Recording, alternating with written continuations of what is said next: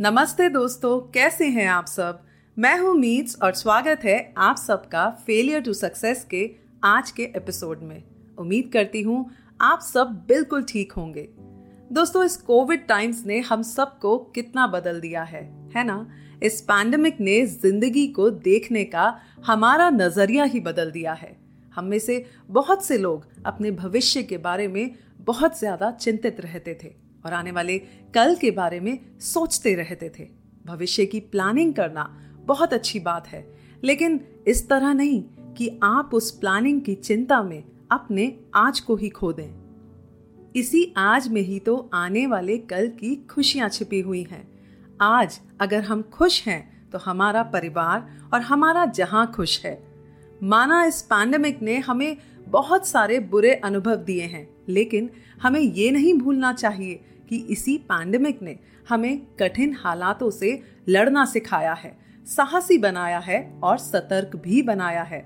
हमारे दिलों में अगर ये रूखापन लाया है तो कहीं ना कहीं हमारे अपनों को करीब भी लाया है और हमारे दिलों में छिपा हुआ प्यार भी उमड़ आया है।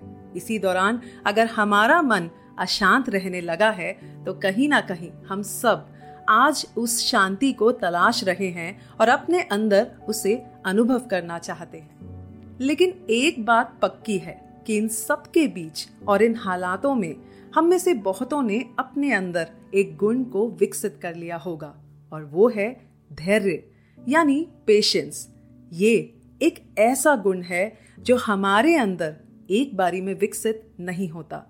कभी कभी हमारी ज़िंदगी में अगर हम कठिन हालातों से गुजरते हैं तो हम इस गुण को विकसित कर लेते हैं। लेकिन इसका विकास करना इतना आसान नहीं होता। It takes time in fact lots of time और जिस व्यक्ति ने अपने आप पर, अपने व्यवहार पर काम करके इस गुण को विकसित कर लिया है तो वाकई उस व्यक्ति को, खुद को और अपने जीवन को संभालना आ जाता है। या यूँ कहिए कि उसने जीवन जीने की कला सीख ली है।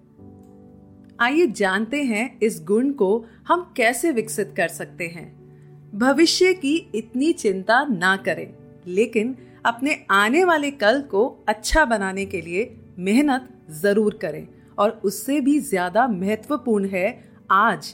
अभी जो पल है, यानी करंट मोमेंट हमारे पास है, उस पर ध्यान दें और उस पल को जीवंत बनाएँ और उसको खूबसूरत बनाएँ। आपके अंदर धैर्य विकसित होने लग जाएगा। ज़िंदगी की भागदौड़ में अपने आप को थोड़ा रिलैक्स कीजिए।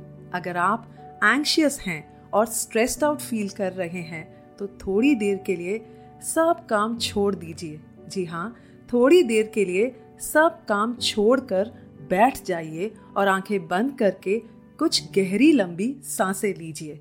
ऐसा करने से एक शांति का भाव मन में उत्पन्न होता है और जो लॉन्ग रन में हमारे अंदर धैर्य विकसित करने में मदद करेगा।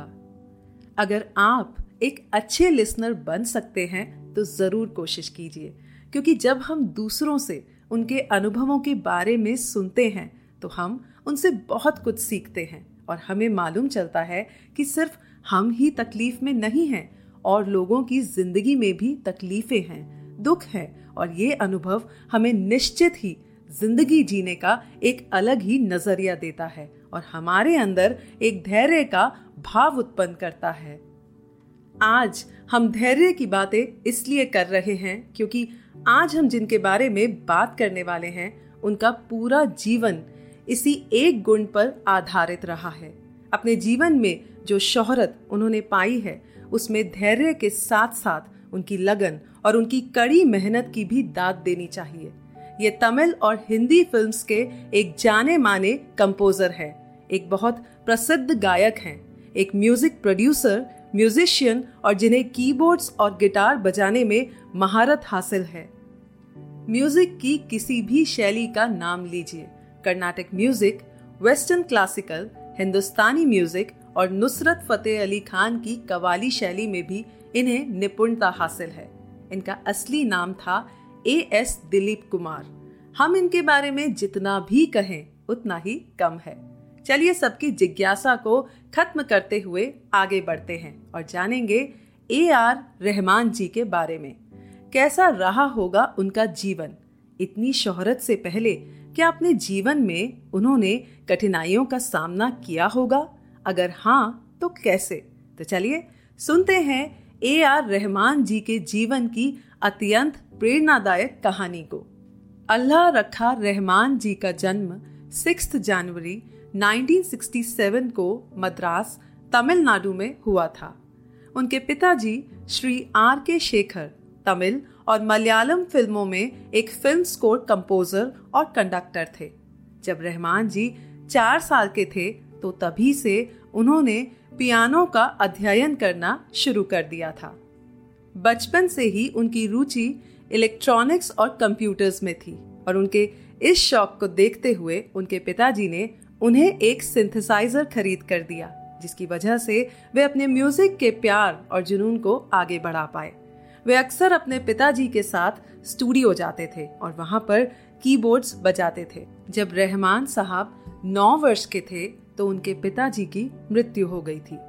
उनके और उनके परिवार वालों के लिए ये बहुत ही मुश्किलों की घड़ी थी और सबके सामने बस एक ही सवाल उठ रहा था कि परिवार की गुजर बसर कैसे की जाए।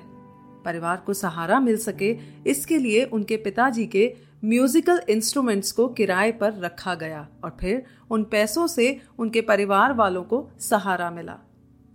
इसी वजह से वे अपनी पढ़ाई पर ध्यान नहीं दे पाए और वे अपनी क्लास में फेल हो गए। उसके बाद उन्होंने दूसरे स्कूल में एडमिशन लिया और अपनी हायर सेकेंडरी की पढ़ाई उन्होंने मद्रास क्रिश्चियन कॉलेज से की और इसी स्कूल में उन्होंने अपने हाई स्कूल फ्रेंड्स के साथ अपना बैंड फॉर्म किया।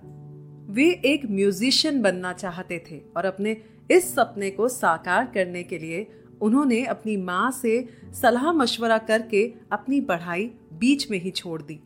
रहमान साहब को म्यूजिकल इंस्ट्रूमेंट से बहुत प्यार था, लेकिन उनको सिंथेसाइजर में एक विशेष रुचि थी, क्योंकि वे म्यूज़िक और टेक्नोलॉजी का एक आइडियल कॉम्बिनेशन था। एटीज के दशक में रहमान साहब ने एक कीबोर्ड प्लेयर से शुरुआत की और जहाँ पर वे रूट्स नामक बैंड से जुड़े हुए थे। इसी बैंड में उनके बचपन के दोस्त शिवा मनी जो ड्रम्स शिवा मनी के नाम से जाने जाते हैं और उनके दो और साथियों ने एक रॉक ग्रुप फॉर्म किया, जिसका नाम रखा गया नेमेसिस एवेन्यू रहमान साहब ने अपनी म्यूज़िक की ट्रेनिंग मास्टर धनराज से ली। ग्यारह वर्ष की उम्र में ही उन्होंने अपने पिताजी के दोस्त के ऑर्केस्ट्रा में काम करना शुरू कर दिया था। उन्होंने दूसरे कंपोजर्स के साथ भी काम किया। इतना ही नहीं लेजेंडरी आर्टिस्ट जैसे जाकिर हुसैन, एल शंकर के साथ भी उन्होंने काम किया और इंटरनेशनल कॉन्सर्ट्स में भी परफॉर्म किया। फैमिली रिस्पॉन्सिबिलिटीज की वजह से उन्होंने अपनी पढ़ाई बीच में ही छोड़ दी थी, लेकिन उन्होंने स्कॉलरशिप बेसिस पर ट्रिनिटी कॉलेज ऑफ़ लंदन में एडमिशन लिया। जहाँ पर उन्होंने वेस्टर्न क्लासिकल म्यूज़िक की डिग्री भी ली।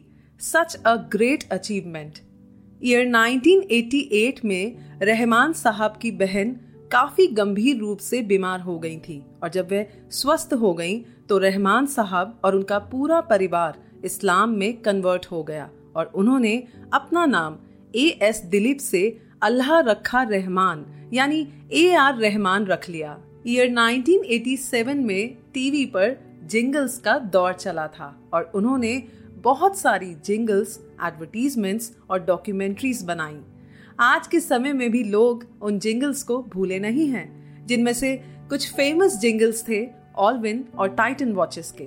अपने करियर में उन्होंने 300 से भी ज़्यादा जिंगल्स लिखे हैं। ईयर 1991 रहमान साहब के लिए एक टर्निंग पॉइंट था। क्योंकि यहीं से ही उन्होंने सफलता की सीढ़ी चढ़नी शुरू की थी।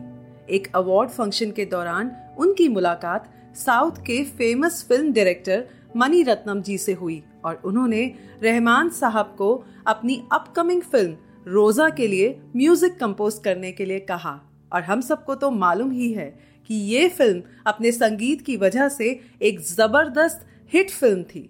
उसके बाद तो रहमान साहब ने बॉलीवुड की फ़ेमस फ़िल्म लगान का म्यूज़िक भी कंपोज किया। और ये बॉलीवुड की पहली फ़िल्म थी जो अकेडमी अवार्ड्स के लिए नॉमिनेट की गई थी।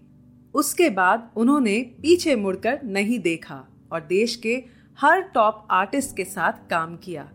एक टैलेंटेड म्यूज़िक कंपोजर जिन्होंने बहुत सारे गाने भी गाए और आज वे इस देश के टॉप म्यूजिशियन हैं। और इंटरनेशनल ऑडियंस के दिलों में भी राज करने लगे हैं। ईयर 2008 में डैनी बॉयल की फ़िल्म स्लम डॉग मिलेनर के लिए ए आर रहमान को ऑस्कर अवार्ड दिया गया। ये था फल उनकी मेहनत का, उनके आर्टिस्टिक स्टाइल का, उनकी यूनिकनेस जो उनमें, उनके हाव भाव में और उनके गानों में भी सुनी जा सकती है। इतना ही नहीं, उन्हें Grammy award Golden Globe award national award Filmfare award Padma Bhushan और पद्मश्री से भी सम्मानित किया गया है।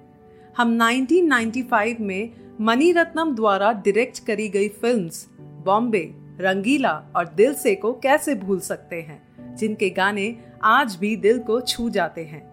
सिर्फ़ बॉलीवुड ही क्यों? हॉलीवुड और टॉलीवुड इंडस्ट्री में भी इनके मैजिकल गानों की धूम है। आज ए आर रहमान मैरिड हैं। उनकी दो बेटियाँ और एक बेटा है। संगीत के लिए तो उनकी डेडिकेशन आप देख ही चुके हैं, लेकिन उसके साथ साथ वे बहुत सारे चैरिटेबल कॉजेस के साथ भी जुड़े हुए हैं। ईयर 2004 में रहमान साहब स्टॉप टीबी पार्टनरशिप और सेव द चिल्ड्रन जैसे प्रोजेक्ट्स के ग्लोबल एम्बेसडर रह चुके हैं। दोस्तों, आज हम कह सकते हैं कि हम सबके लिए ये बड़ी फक्र की बात है कि रहमान साहब भारत के सबसे बड़े म्यूज़िक कंपोजर हैं और साथ ही उन्होंने भारत देश को अंतर्राष्ट्रीय स्तर पर प्रस्तुत कर देश का गौरव बढ़ाया है। आशा करती हूँ रहमान साहब के जीवन की कहानी को सुनकर आप सबको बहुत प्रेरणा मिली होगी। अब वक्त आ गया है आप सबसे अलविदा लेने का। थैंक यू सो मच मिलूँगी अगली बार फिर से एक और प्रेरणादायक कहानी के साथ। नमस्ते, bye bye.